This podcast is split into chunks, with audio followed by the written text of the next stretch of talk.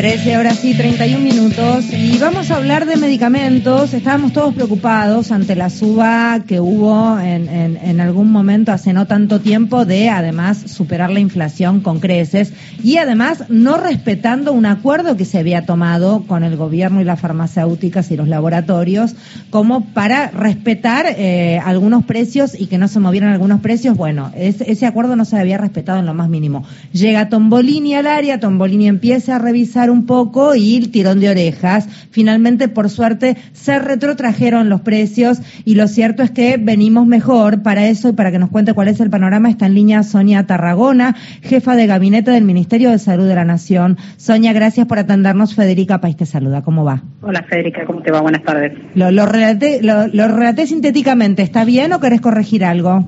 No, la verdad es que es una interpretación un poco errónea de lo que viene pasando. La verdad es que nosotros tenemos en el mercado 19.000 productos, en el mercado de medicamentos, en el mercado argentino de medicamentos.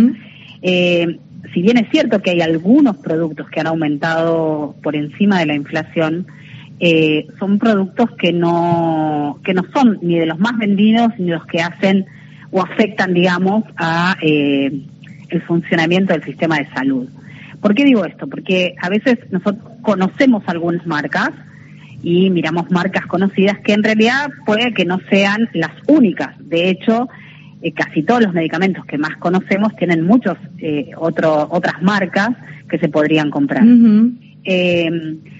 Pero es cierto que a veces uno ve aumentos de algunas marcas en particular y le parece que eso es lo que está ocurriendo en el mercado en general. No, pero yo me refería, a, yo me refería, Sonia, al entredicho que hubo con la llegada de Tombolini, el relevamiento que había hecho sobre las marcas que los laboratorios se habían comprometido a no aumentar y que aumentaron igual. A eso me estaba refiriendo yo. Exacto. Bueno, ahí, ahí te, te señalo algo respecto de eso.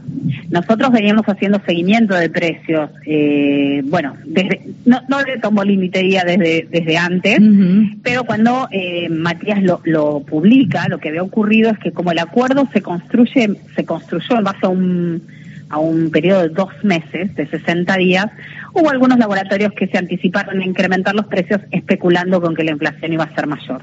Afortunadamente, todos aquellos quienes habían firmado el acuerdo, retrotrajeron los precios para no excederse, pero eso tiene que ver también con un tema de temporalidad, ¿no? Porque como la inflación se publica 15 días más tarde de que ocurre, eh, eh, el problema es que esos laboratorios no, no lo conocían y especularon, la verdad es esa.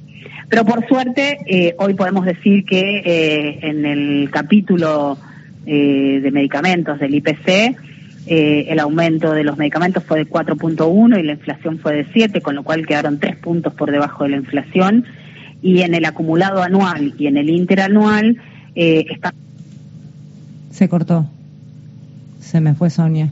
Eh, bueno, finalmente era un poco lo, lo, lo, que, mm, lo que estaba diciendo Sonia, es que afortunadamente se pudo retrotraer eh, el precio de esos medicamentos que habían aumentado de una manera especulativa y finalmente, por suerte, se pudieron retrotraer esos precios al tal punto que algunos quedaron por debajo del índice de la inflación. La noticia es que el Gobierno Nacional prorrogó por 60 días el acuerdo con el sector farmacéutico para que los precios de los medicamentos estén por debajo de la inflación. Reiteramos, 60 días. Eh, la verdad es que es una buena noticia. Me, dicen que estás de nuevo, Sonia, en línea. Sí, ahí, está.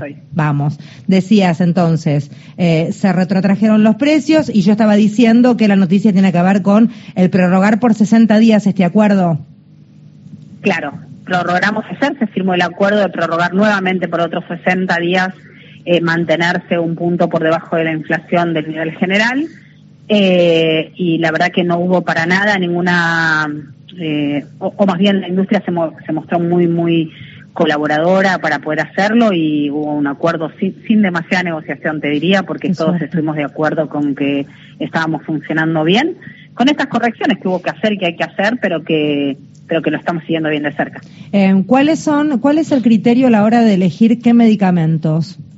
No, son todos. Son todos. Eso es, también lo que difiere de otros modelos de precios cuidados. Por eso no hablamos nosotros de precios cuidados en medicamentos. Primero porque nosotros hablamos de pacientes cuidados, no de precios cuidados en salud.